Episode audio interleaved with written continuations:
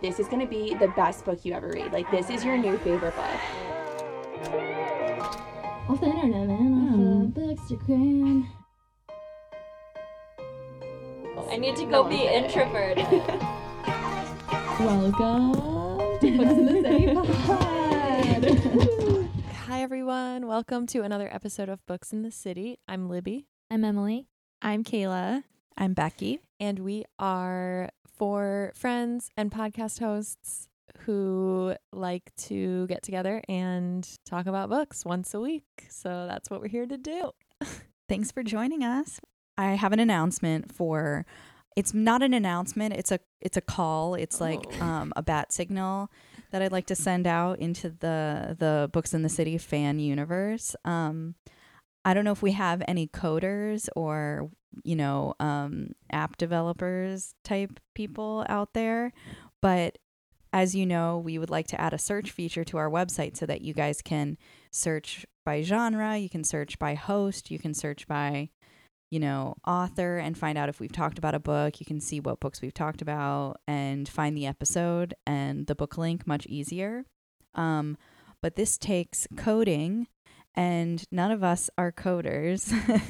And it's tricky. I've tried to teach myself, and it's just too much for me. So if there's anybody out there who knows how to do coding, and specifically coding on Wix platform, let us know if you'd like to help us out. Hit us up in the DM, send us an email, whatever works for you, and let us know. This is your bat signal. In other really exciting news, our book club started yesterday. Maybe you have noticed if you are a fan in the fan club, but we're diving into the Ex Talk by Rachel Lynn Solomon. It's wonderful. There's going to be discussion questions for the rest of the month, so keep your eyes peeled. And if you are behind, it's fine. You can join at any time and just chime in on the conversations late, or if you've read the whole book, just don't post any spoilers, but jump in. We're excited to keep talking to you about the book. Yeah, the chats will stay active even after we've moved on to the next chat. So yeah, and pizza memes. extra book content coming to you live the whole week. So, Emily, how are our fish friends? They're doing okay, just like me. Just okay. They're excited to find love. Oh. They're in a romantic spirit. It's fish time. Once again, fish time. What? It'll catch on because they're in the mood. Bam chicka bam wow. They want to know, who would be your fictional Valentine and what candy would you want to give them? AKA, what is your favorite Valentine candy? And these are two fish twins, both called Amanda. Aww. Thanks, Amanda. Amandas, both of you. Amanda, if you will. I have to think about this. I think that my candy would be definitely not those hearts with the little things on them. Oh, surprise, I love those. Of course you do. Shocker. Whoa. The former lover of candy corn. Not former. She still loves candy corn. Oh, always and forever. Hits us with another chalky edible. Okay, if they weren't classic holiday candies, don't you think that they wouldn't be in the stores if nobody was buying them? People are buying them for decor, like potpourri. Oh my God. And then they're throwing it in the trash after the season. That's my guess. You heard it here first. Libby continuously eats decorations. Wax and chalk.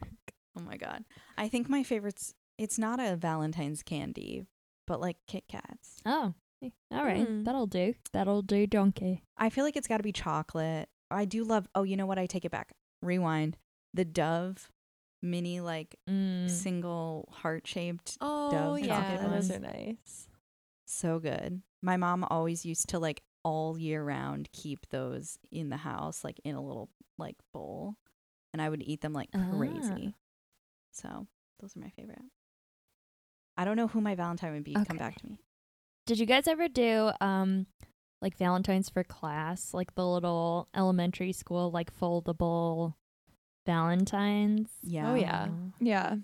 I always hated it. I was actually telling Libby this. Oh, I loved it. I don't like Valentine's Day, and it's all because of my high school had the top 16 singers in the choir were like, they were called the Merples, mer people. I don't want to get into it. We're but already they, in it. You could pay $5 to have them go to your friend or your significant other's class, bring them up, interrupt class, bring them up to the front of class, and they would be serenaded by the choir. Oh no. And it was so upsetting for me. I was like, I would tell all my friends, don't you dare get me that, or we will not be friends anymore, because that would be my nightmare. Did you get serenaded? I never got serenaded. No. Oh. They all listened. And so that is why I don't like Valentine's Day. Because of the Merples? Because of the Merples. I always loved it because my mom would get us like little goodie bags and with like things in it, not just candy. Like she was like so extra about it. I don't really like candy. I've spoken about this before, but I completely forgot that this was a thing until this week. My best friend texted me a picture of the sweetheart. Oh, love those. Hearts. Speaking of chalky. And my mom used to, like, every holiday she'll like decorate and put out like candy corn is out, like she puts out the decorative candy, and we would sit and like eat. They're so sour, like my taste buds would be gone. Like it was so bad for me, but like so good. And I don't think I've had one in probably like since high school. Wow. But I guess that would be my Valentine candy. And for my fictional crush, I have a new one. And it's in the book I'm going to talk about today, so I feel like I shouldn't say it right now. I'm intrigued. Suspense. I prefer chocolate over like savory items or like sour items like Starburst or anything. But I will say, if anybody wants to hook me up with Girl Scout cookies, 'tis the season. I brought it up last year. No one took me up on it. But if you have access to lemonade Girl Scout cookies, you'd be my Valentine forever. And I do have a book Valentine that I have talked about on the podcast. That's Severe from Take a Hint, Danny Brown. Love him. Also, Dominic Yuen from the Ex Talk. What a hottie. Oh, wow. Wait, right? New one. Actually, while we're talking about Girl Scout cookies, let me just say, if you want to buy cookies, you can go on the Girl Scout website. If you buy from Troop 6000, the money goes towards a troop that is in the homeless shelter system. In New York City. So check it out. Troop 6000. We'll include the link in the show notes. I don't even remember who I said my fictional crush was before. You didn't. I know. Literally. Well, we've had this conversation before, and I always feel very strange because it's like YA characters. And I'm like literally it just came to mind was Kaz Brecker. And I'm like, okay, that's one problematic. Oh, that's fine. I have a crush on him too. I think the thing though is that YA books, I usually am more into the guys in YA books because it's like more like angsty almost. Like it builds up those feelings. Does this sound weird? But I think it's more in like, I don't know. When you read it, you're 17. Yeah. Or I age them up mentally. I'm like, the protagonist is 26 and so is the romantic interest. Yeah. Well, and he also does not seem like a 17-year-old person. So but I'm going to keep thinking about that. But my candy, I am a huge fan of the Reese's hearts. Oh, good call. Any of the holiday-shaped Reese's are just like superior because it's a better ratio of chocolate to peanut butter, in my opinion, compared to like just the cup. So the hearts are my favorite candy. I don't have a fictional Valentine. Were you Googling it? No. I wasn't, no. Yeah, we're just Googling. Jude Law. Literary crushes. Jude Law. Is Ryan Gosling in any books? I don't know. Man. Mr. Tumnus, that's who. Oh my God. Yeah, that was in my Instagram story. I asked a question about, in the Chronicles of Narnia, the movie, was anyone else attracted to Mr. Tumnus? like as a kid or as an adult. It's James McAvoy, by the way, even though he's all like furred up and stuff. Who is the person that I have the crush on in this situation, not the character Mr. Tumnus. I see. So that's kind of cheating. Yeah, that's not what she asked. James is real, I think, probably. Last time I checked. But yeah, so some people brought up that Mr. James, Tumnus is a bit of a narc in the book, and not on purpose, that's a fair, not on purpose, and that's a fair thing. I think being a narc makes you less hot, but still, cutie. Okay, so to summarize this fishbowl experience, this was a bit of a mess. Kit Kats. I don't know who my crush is. Kayla said chalk. Skittles. No. Skittles. Not Skittles. Not Skittles. Sweetheart. The heart. Sweethearts. Sweethearts, thank you. Sweethearts. I was close. Come on. Wait till the end of the episode. Although I'm sure people saw what book I'm talking about. And then Emily. Emily's a Zaf and Girl Scout. Was Becky here? Damn. Just kidding. I left. Mine's Reese's Hearts. And I'm not choosing Kaz. It just feels too problematic. So no crush for me either. All right. Well, you heard it here first, folks. Should we talk about books? Probably. Who's first? Oh, wait. Oh, my God. I'm going first. All right. Today, I'm talking about Black Buck by Mateo Askaripour. And it came out this year. And shouts to the library for putting it up so that it was available like a couple months after it came out. This book took me on a journey. I was entertained. I was shocked. I was invested. And I think a lot of that is because I listened to it on audiobook. Oh, nice. And the narrator, Zena Robinson, was like amazing. I want to give him an Oscar, Emmy, Tony, whatever the equivalent of an audiobook all of them. Because he performed the hell out of this work. Wow. Just like a moment for him. And I think I was realizing why audiobooks sometimes are hit or miss for me, because when I read a book, I'm like performing it in my head. And sometimes when a narrator just like deadpans everything, it makes the reading experience less for me. But that's not this guy. Zeno crushed it. I'll try and describe as much as I can. Just know that where this novel starts and where it ends up are like two very different places. It's a satire, and the title is a play on a Reconstruction era racial slur against Black men. So both of these kind of enter into the themes of the book. So the novel opens up and we meet 22-year-old Darren, who's underemployed, a former valedictorian from Bronx Science High School, and those of you not familiar, that's one of the best in the country. He's living at home in his mother's 3-story brownstone in Bed-Stuy, and he's working at a Starbucks in Midtown. It's a very New York novel, and he's kind of like comfortable with his status quo, being in his neighborhood that he grew up in, his friends, his girlfriend. There's a lot of consistency in his life, but we know that this isn't what he's destined for, and he's destined for greater because A, almost all the people in his life tell him so, and B, the book is narrated from a self-help style manual that's written from future Darren, who goes by Buck now, and he's a sales tycoon, and his life circumstances change rapidly in the course of like a year. Whoa, what? What indeed? What a cool way to tell a story. Right, it's cool. So there's a lot of like Dear Reader, kind of like we talked about in Plain Bad Heroine, and then there'll be like sales tactics. This transition from a Starbucks barista to multimillionaire happens because Darren takes a chance on one of his regulars at Starbucks by doing kind of like a sales pitch for him to buy a better coffee. So this guy comes in every day, orders the same thing, and Darren gets his attention because he's like, you should try this, and gives him good reasons why.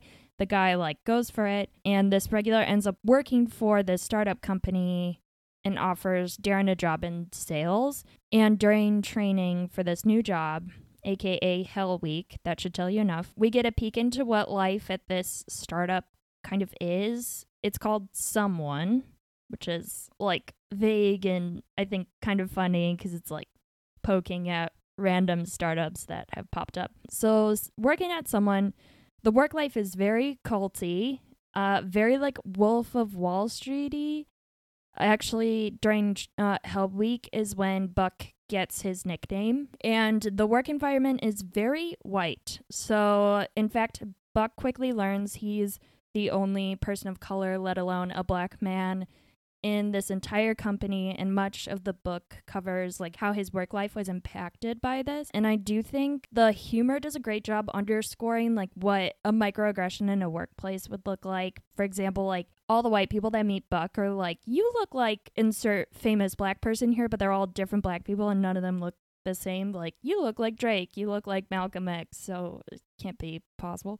It's kind of played for laughs, but it's not really like funny. And that's kind of the point. I think this tension between like laughing and violence gives the book a really like effective tone, especially when some of the plot gets a little like wacky.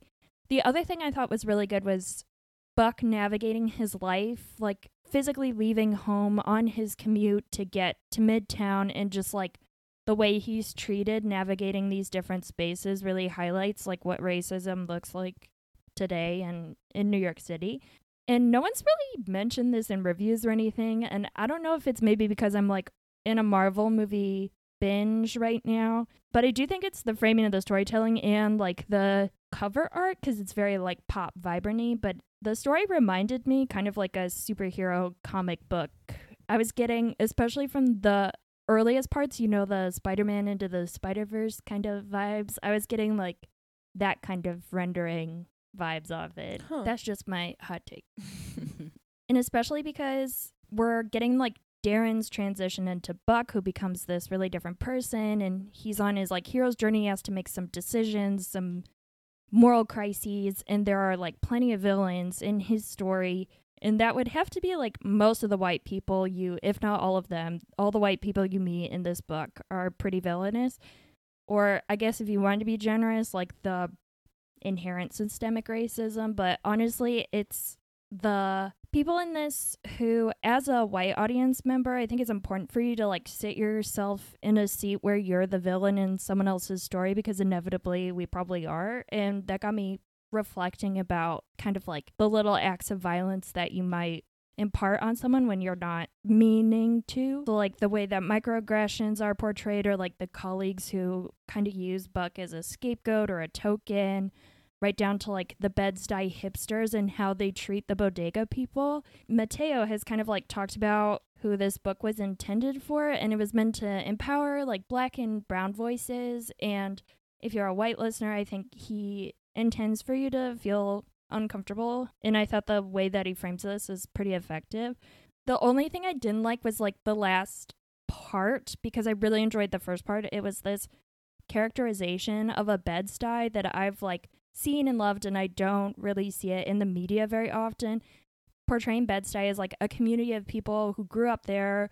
Everybody knows their names. You got like the guy on the corner, the family that works the bodega, like the stoop guys, the friendly neighbors, the families who have lived in the brownstones for ages. And like I got to know a lot of those tertiary characters really well, and I felt like they were super sketched out, and that's like the type of New York that are the people who like live here and make a home here, and I feel like we don't get enough of that in the media. And I became like really invested in our Bed-Stuy characters. I could read like a whole book about that. I was just like in love with all of them. And the ending, I feel, felt a little less grounded in the way that like Buck treated those people in his life. I think the resolution of what happens, I wanted like a little more, I don't know, like 4 more books with all the people who a whole series grew up with Buck. A casual huge series. I used to live in Bed-Stuy, and the way that they portray gentrification is like very spot on. I think a lot of gentrifiers come in and they move into these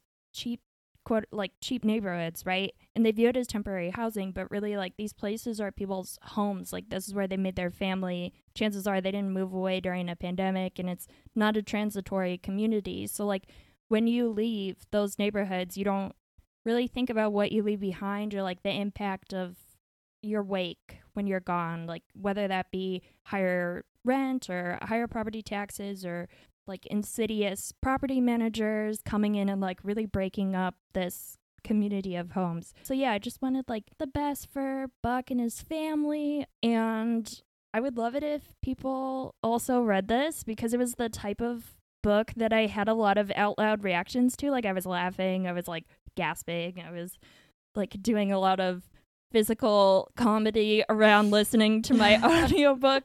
So yeah, let me know if you pick it up and we can chat about it. You should film a time lapse of you listening to your audiobook so we could see the comedy. Right. Dancing around. Well, this one I was like, oh my God. I was in the lab just like talking to myself from the plot twist. There are twists.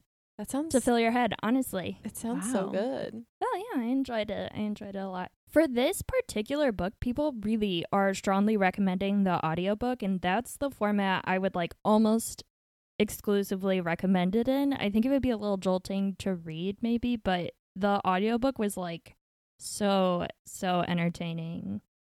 You said it was like kind of satire. Is it satirizing more like gentrifiers in Brooklyn, or is it more like the culty workplace and like... Yeah, I'll be clear about that. So like the satire is really kicking in the back half, and it's really more the workplace and kind of taking aim at these things like White Lives Matter and reverse racism and, what does reverse prejudice look like, and just really bullshit claims and breaking that down. Mm-hmm. So you spend the first 4 parts of the book in a fairly like realistically rendered world, and then I think it's the last half that's where the satire becomes like pretty heavy, like kind of in your face, because for a while I didn't know why it was called a satire, and then I got to the end and I was like, oh, okay, I could see why, because a lot of what's talked about in the book is pretty like happens every day, right? So the satire just like heightened it at the end. Oh, okay,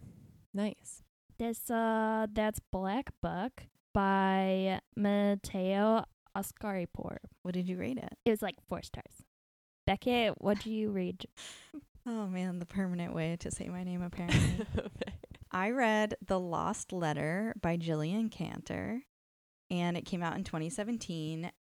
I'm really excited to talk about this. It's a really good historical fiction Valentine's Day read. And it's not a Valentine's Day read because it takes place around Valentine's Day or has anything to do with Valentine's Day. Mm. But I feel like we talk about like a lot of historical fiction that's biographical or like heavy on like this person was a spy or this like not real person was like super involved in this.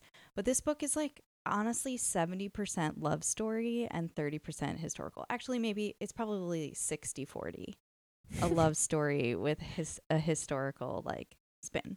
So also shout out to one of our fan club members, Larissa, who's an expert on German history. So please go easy on me if I mess something up, but also let me know because I don't want to go around telling lies about things. Okay, so this book has 2 timelines. The first one is in 1939 in Austria, following the perspective of Christoph. Christoph is this young orphaned artist who he draws and he sells his artwork. One day he sees an ad that Frederick Faber, a famous Jewish stamp engraver, is looking for an apprentice. So he takes... Wait, you said stamp engraver? Stamp engraver, yes. Okay. So he takes the position and immediately feels connected to the Faber family. So in this situation, Christoph goes to live with the Fabers and learn how to engrave stamps. And that he's engraving like the plates that make the stamp. So that Frederick Faber, the stamp engraver, he designs the design and then sends it off to become a stamp. Is he related to like Fabergé eggs? Oh, I don't know. Larissa, let us know. I really don't think so. Okay. I think it was just like a name that was chosen. Christoph he's not Jewish, but he joins the Fabers in their faith whenever he can. He's like super fascinated and interested in basically becoming Jewish. So whether it's seders or prayers, he's just like super keen to learn about it. He's also obviously super enthusiastic about the stamp engraving, but that's not coming like very easily to him. He's trying really hard. Eventually the crystal knock happens, which is right by where the Fabers live. It's, if you don't know what that is, I had never heard of it before this. Really? Yeah. Oh wow. I remember learning about it in school. Well, yeah. As we talked about on a former episode, I did not mentally show up to school. So the Nazis came, they broke the windows of the Jewish owned storefronts and the synagogues and burned basically this whole town down. It's like the night of broken glass. Yeah. It's not long after this that the Nazis come and try to take away the Fabers. And without giving too much away from this 1939 timeline, Christoph, he's forced to engrave stamps. Christoph, the one who's the apprentice, engraves stamps for the Nazis. But he does this alongside of the Faber's young daughter. Eyebrow raise is in my notes. Do they fall in love? They might fall in love. Oh. And with the young daughter, he starts working for the resistance. Ooh. And he does this through stamps, which is so fascinating. And I'm not going to say much more because you should read it to find out. But the other timeline is 1989 in Los Angeles. Cool. Oh. Yes. So we're following Katie. She's recently divorced and she's struggling with, like, she had just moved her father into a memory care facility. And I will say, content warning, not in the description that I'm going to give, but in picking it up if you don't want to read, like, very in-depth things about dealing with Alzheimer's. I would skip this one because it's really emotional, that portion of it. So Katie's father, Ted, is obsessed with stamps. He's got a wild collection. And growing up, he would take Katie to garage sales and estate sales and thrift stores looking for any and all stamps that he could possibly find. And if he didn't find any at these sales, they would stop at the post office and pick up, like, the most recent book of stamps. So he just loves stamps. He thought there's got to be... So pure. I know. Are there still stamp collectors? Yes. Okay, there? So stamp collectors are called philatelists. Fun. Whoa. That's a Scrabble word if I've ever heard one. Yes, definitely. And there are stamp dealers. And I Googled it, and there's like five nearby me. Wow. Who would have thought? Are you going to go? Maybe. I did used to buy, like, stamps sometimes from, like, vintage stores just because they're cool looking, and here I might have, like, some really valuable stamp. So anyway, I thought that was neat. He left the father who's in the facility, he left the collection of stamps to Katie, and she's, like, not sure what to do with it. So she takes it to a stamp dealer. As I said, it's a thing. His name is Benjamin, and she tells him she just wants to see if there's anything interesting or rare in the collection. Her dad talked about, like, the Hope Diamond, if you know what the Hope Diamond is. It's like the super rare diamond. From the Titanic. No. When she throws it overboard. That's not the Hope Diamond. What is I've that seen one? It compared to, I've seen that analogy before. It's like in a museum in Washington, D.C., I think. Mm-hmm. But anyway, they use this comparison in the book that, like, there might be a stamp that's the Hope Diamond of stamps. And so Katie's like, well, I have this collection. I have no idea what to do with it. Why don't I see if he did actually find the Hope Diamond of stamps? So the stamp dealer calls her back and says there actually is something really interesting in this collection. And it's a stamp that looks really similar to ones he's seen from Austria and from the late 1930s. But this one has been slightly altered. And it's on an unopened letter. So they never opened the letter when they bought it? You never opened the letter. Were they communicating with Nazi resistance people? There's so many possibilities. I will say that the way the stamp is placed on the letter upside down, in that time it was like a symbol for, like, this is a love letter. Whoa. That's not where I thought that was going. But the way the stamp is altered is really specific. Wait, this is called the Lost Letter. The Lost Letter. Now. Oh my God. I have the whole plot put out in my head what I think it is. So they want to get together, but the letter was lost. It was lost, and then lost love. No. Okay, but wait, I'm not done. So this begins this quest that Benjamin, the stamp dealer, and Katie go on, and it takes them to England and Germany and back. Wow. They want to find out. Is the stamp dealer hot? Now I want everyone to get. Yeah, how old is he? Do they fall in love? They might. You know. Oh my God.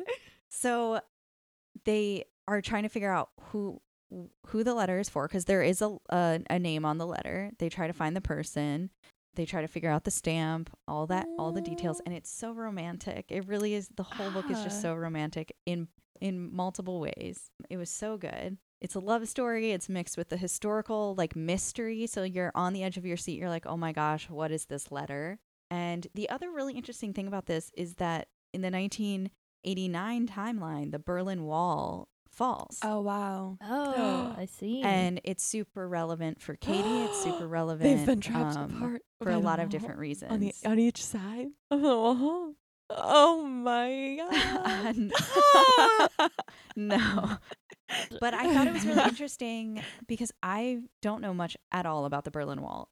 And I'm so interested in learning more about it now. So I'm really happy I read this. Wow. I gave it 5 stars. What is that again? Oh, well, yay. It was really good. I highly recommend. Ooh. This is The Lost Letter by Gillian Cantor. So this author, when you said her name, I was like, that's so familiar to me. She has a bunch of books, but one of them, In Another Time, is the most unique World War II book I've ever read. It's like weird time travel, but it works and it's so good. And she has one coming out really soon about scientist Marie Curie. Ooh. Yeah. A scientist? Yeah, Emily. Yeah, I really liked this. This author is definitely somebody I'm going to read more of. Oh my God, I need to read this. I'm like putting it on my list right now. Libby, what did you read? Okay, I read What We Lose by Zinzi Clemmons, and this came out in July 2017. Content warnings, just kind of for the book. Like, I'm not going to linger too much on these things, but there is a lot of grief, death of a mother, abortion, and sexual assault in this book. So it's not a light one. This was Zinzi Clemmons' debut novel, and I was reading about it after I finished, and I found out it was like semi-autobiographical for her. She like did interviews about what the process of writing this book was like for her in the wake of losing her own mother. So that was interesting to just know in hindsight. So the main character is named Thandi, and this book is mainly about her mourning the loss of her mother. Thandi's mom has cancer, and the book is kind of stream of consciousness, like diary entry style portrayal of her time leading up to, during, and after the diagnosis. But the narrative style is like super fragmented. There's no like rhyme or reason to the timeline of events. And so it really gives it the feeling of like I'm reading someone's diary, but it also kind of makes it so that the book is about like a lot, like it's all sort of anchored to this point with her mom, but it's about so much more, and there's so much, you know, before and after, and just kind of about like Thandi's journey through life. So like beyond that plot point, it's about her own journey as a mother later in life, like Thandi's journey, and her shifting relationship with her father. Also, she has a unique relationship to her blackness. Something I really want to drive home with this is the format and the structure is like very different and kind of bizarre and almost felt like jarring at times, but I think that was kind of the point. It's all told through vignettes, so like some pages literally just have like a single sentence and that's like the chapter, and then some are, you know, like 2 to 3 pages. It's all like very short vignette style chapters. And then some pages are like charts, like it's like a graph or like a famous photo that she's like referencing from a few chapters before. Oh, wow. That's cool. It's, yeah, I don't know if it's correct to call it experimental because I feel like that's probably not really what it was, but it felt like almost experimental to me because the semi-autobiographical nature and that it was a novel, but it was all vignettes and it was like a diary, and there's like nonfiction statistics from like real reference books in the book too. So it was different. It's like I haven't really seen a book like this before that I can think of. I really like when I'm reading a book and it makes me think about the title, and this one did that because like the What We Lose title, I was like constantly kind of thinking about that phrase and what it was in reference to in this book. The actual phrase came from a pamphlet that Thandi gets from the hospice where her mother spends the end of her life. You know, in like the on the nose version of the title, it's about losing a mother. But then I think there's all this like self-reflection on how Thandi feels about her South African roots, and her mom has close ties to all of her family there, and they spend like 2 weeks every year going back to South Africa, but Thandi feels super disconnected from that place and like feels very disconnected and like she doesn't belong there and actually kind of like scared of that place. But then she comes back to Philadelphia, where she is from, and also feels disconnected there because she's a light-skinned Black woman in a sort of wealthier community made up of mostly white people. Mm. So it kind of just touches on like, I don't know, What We Lose feels like in reference to something broader, like maybe what we lose when you lose touch with your roots or with, you know, whatever it may be. So that was an interesting part of it. Ultimately, I thought it was really, really powerful. All of this is fit into like 200 pages flat, I think. And I feel like this style book was really, really effective at showcasing how sharp this author's writing is. She conveys so much emotion in so few words really consistently throughout the book, which was super impressive. But then I did like kind of feel like this style became like the book got too wrapped up in the like vignette storytelling mode, if that makes sense. And maybe this was the point again, because you're just supposed to be getting like one character's thoughts on a bunch of different things and how they move through the world as they adapt to their grief. So I think maybe it did stay true to like how that kind of character study. But like one of the graphs that was included was about the life expectancy rates in Black men and women and in white men and women, and like how there's a difference and white people live longer, and Thandi's like applying that to her own life and realizing like how many of her friends she knows who have lost people compared to her white friends who have maybe lost like grandparents and that's it. But like it's such a grazing thing. She touches on that by basically including this graph and then like a page about like, I noticed me and my friends were losing people at a much more rapid rate than any of my white friends. And then it like moves on. So I feel like there were opportunities to like really get into like the implications of that. That's just one example, but like, you know, that's like a pretty jarring statistic and like a heavy topic.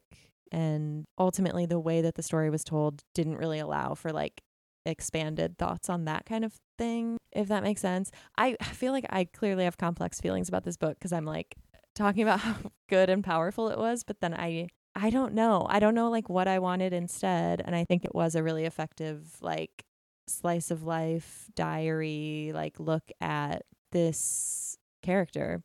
But I don't know, something about like that there was like a lot of distance from her too, even though you are getting such a personal look at her and her thoughts and inner workings, you know, it still felt you were like pretty removed from the character. So yeah, I gave it 4 stars. I really, really liked it, and it's nice. Gonna stick with me, and it like made me cry, and it's again heavy. Like if you're not in the best headspace, I think it's worth saving until, you know, you are. But yeah, it was good. And I hope there's more from Zinzi Clemmons. Like I'll definitely continue reading what she writes, but I'm just curious if it would like continue in this kind of vignette style format in the future. I don't know. It sounds like it would be a good pick for like a book club or something, because then you would have a lot to talk about with your friends. Mm-hmm.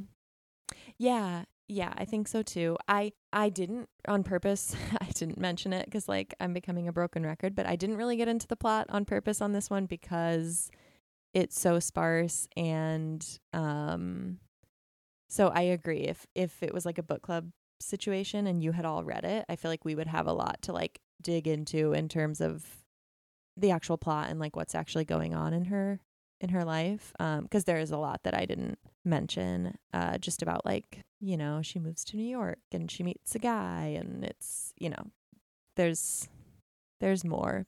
And that was What We Lose by Zinzi Clemmons. Kayla, what did you tell us about your book Valentine? My new crush. Yeah, your new crush. Okay, I read The Dating Plan by Sarah Desi. I love this book so much. I stayed up so late last night. I just decided to read like the last 250 pages, which isn't even the last. It's like the whole book in one night because I was like, I can't put it down. Just a quick content warning. I'm not going to be talking about this, but there are mentions of domestic abuse and alcoholism in the book, but I'm not going to get into that. So this book is a perfect example of not letting other people's opinions influence your own, because I've seen a ton of mixed reviews and I kind of pushed it down my TBR, but then I need something later and I was like, all right, let me just see what this is about. And I was obsessed with it. So it worked out for me. And you don't usually go for romances, right? I feel like I'd maybe do like one a month, one every 2 months. It's not like my favorite. I can't do too many in a row because then I kind of get like burnt out on them. I like them as like, I've been reading super heavy books, so I want something more fun, but that'll like stay up all night reading. So the main girl is Daisy Patel. She's a coder, a self-proclaimed like super nerd, and she's from this huge Indian family. I was obsessed with her family, and Daisy is obsessed with Marvel, and she has this emotional support dog, and there are so many Marvel references in this book that I had this moment where I was like, oh, that's where we are in our lives. Like, these movies are so widely known that it's just like constantly popping up in books, because in the Ex Talk too, like the dog was Steve Rogers. Nice. If you're a Marvel fan, I think you'll enjoy the references. So she's 27, and to her Indian family, that means she's like done in life. So she needs to be married right away. And they're trying to arrange a marriage for her. She works for this startup called Organic Care, and they make organic pads and tampons. And it was really cool to read about a startup because I work at a startup, and it was just like some of the things were very, very similar. I was like, yeah, this is what it's like. Did you say where she lives? So they're in San Francisco. Oh, okay. Yeah. What I'm about to say next, it's going to sound like a lot, but this literally happens in the first chapter. She's at a conference and she goes into the bathroom to get the pads that they have. You know, they have like the pad dispensers and tampon dispensers in the bathroom. Oh, yeah. So she needs to get a bunch of them to use in their presentation to like compare to their product. And when she walks into the bathroom, she realizes that in one of the stalls, her ex is hooking up with her old boss. As she's like trying to like get all these like tampons out of the thing, like she's like, oh my god, like get me out of here. So she runs outside and she literally runs into Leah Murphy, my new fictional crush. Oh my god, what a meet cute is that? Right, like tampons flying everywhere. So so Liam was her older brother's best friend. I think he's like 3 years older than her, and he spent all of his time in their house. Like, they pretty much grew up together, but then he disappeared from their lives 10 years earlier after he stood Daisy up the night of her senior prom. He was supposed to be her date, and he never showed up, and she had been in love with him her whole life, and she was so heartbroken and like never got over it. Like, the family still has this resentment towards him because he really was like a part of their family and then the love of Daisy's life. So she's like, what the heck? Like, Liam, I haven't seen you in 10 years. And then her aunt shows up with a potential husband for her because she was in the area. And then the ex and the old boss walk out. God. And it's just like so much. So she just lies and says that she and Liam are engaged to get everyone to back off. Wow, this is so many good fake tropes. Relationships. So yes, yes. So they kind of like joke about it, like when everyone else walks away, and then they part ways. Like, that's it. They're like, whatever. That was a weird thing that just happened. Wait, does he like hops on board? He's like, sure, yes, we're engaged for right now. Yeah. So he's kind of like a bad guy. Like, I wrote that he's a bad guy, but like, a good guy. Like, he has a motorcycle. Like, he's exactly what I want. Like, you're like getting flustered and blushing. No, I was like, he is my perfect guy. The motorcycle. He's like, wait, Kayla, tell me this. Would you settle for someone with a moped? Yeah, I'll have a Lizzie McGuire moment. Ooh. It's fine. Sing to me, pal. Yeah. Like a pink one. I'll have a pink one. But he like was always a player in high school, was the most popular guy, was the most like good looking guy in school. That has kind of transition into adulthood. Like, he's a player. He works in, like, venture capital. He invests in startups. I don't understand the finance stuff. And that's why he was at the conference. So he's back in town from New York, though, for the conference, and because his grandpa just died. And he's from this huge Irish family that reminded me so much of my own. I literally wrote down this quote. They said, he goes, no matter what the occasion, when his Irish relatives got together, there was music, whiskey, laughter, and usually a fight. And I was just like nodding. I'm like, yup. And then there's like mentions to like Catholic guilds that were, I was laughing out loud. Like, it was just like very relatable. It was also so interesting because when you're with Daisy, you're reading about her Indian family, and that culture is so fascinating, and the whole family, like, I love them all. And then with Liam, it's like such a different culture, but it's that same like root of like family, and like it was just like two very different cultures, but it was so cool to read about both of them. So he's not that close with his dad's family, and he and his older brother don't get along at all. So when the will is read, he finds out that the family distillery will be left to him, which wasn't supposed to happen. It's supposed to go to the oldest son, so his brother should have gotten it. But if his brother gets it, he would have sold it to like help save his company. So the grandpa left it to Liam only if he got married before his next birthday, which is in 3 weeks, and stays married for a year. Oh my gosh. Yeah. A marriage of convenience trope? Yes. My God. So everyone right away is like, you don't do relationships. Like, you piss off every girl after like you get with them. So he's like, wait, I got engaged today. And his family doesn't believe him, but he and Daisy became fake engaged at the conference. So they're going to go through with it? So he convinces Daisy because she really wants her family to leave her alone with the marriage thing. She's like, I'm 27. She's like very good at her job. It was really interesting also to read about like a heroine that's a coder and works in tech. And she's like, I'm not like, I can pick my own person. And I don't want to be married right now. So she's going to go through with it to get them to leave her alone. So she creates a dating plan to make the whole thing believable. And then that's when the whole story takes off, and there's like specific dates that they go on, and like obviously things happen. And like, I'm just in love with Liam. The way he treated Daisy and like some of the things that happened, like he was just such a good guy. And he seems like he was really cute. Oh my gosh. Kayla is seriously blushing. I loved him. I am. It's like fanning. Somebody get this girl a fan. I was like sitting here like smiling, and I was like, what is wrong with me? I haven't felt like this about a guy in a book since Young Honeymooners. Mm. Wait, do you get resolution on what happened at prom?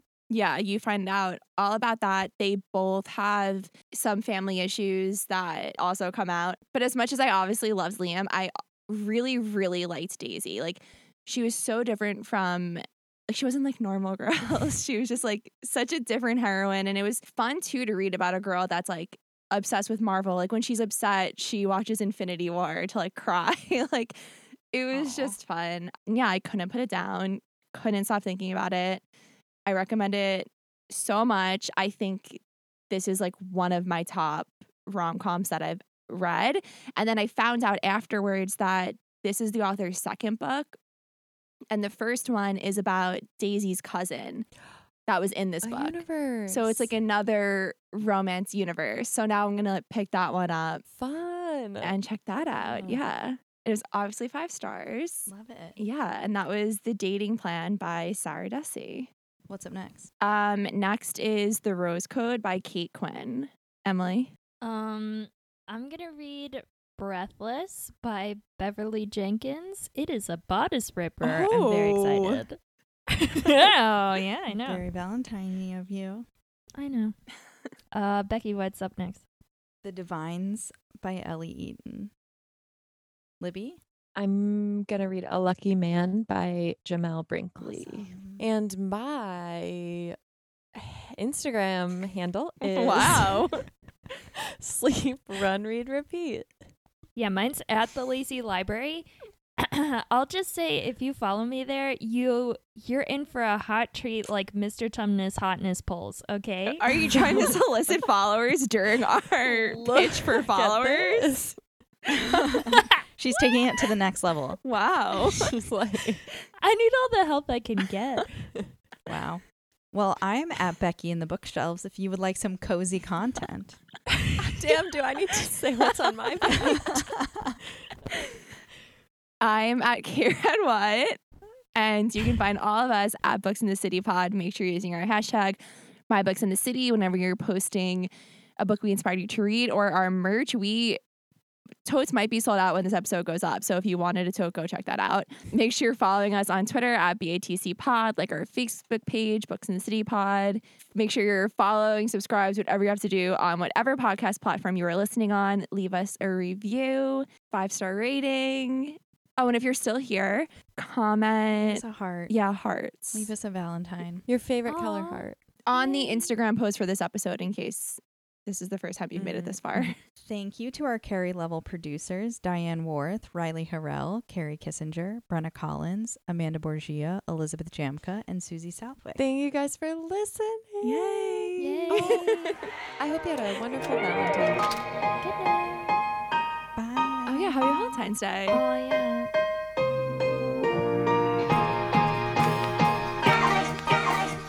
Or Palantines or Galantines. Intestines. Oh my god. Had to.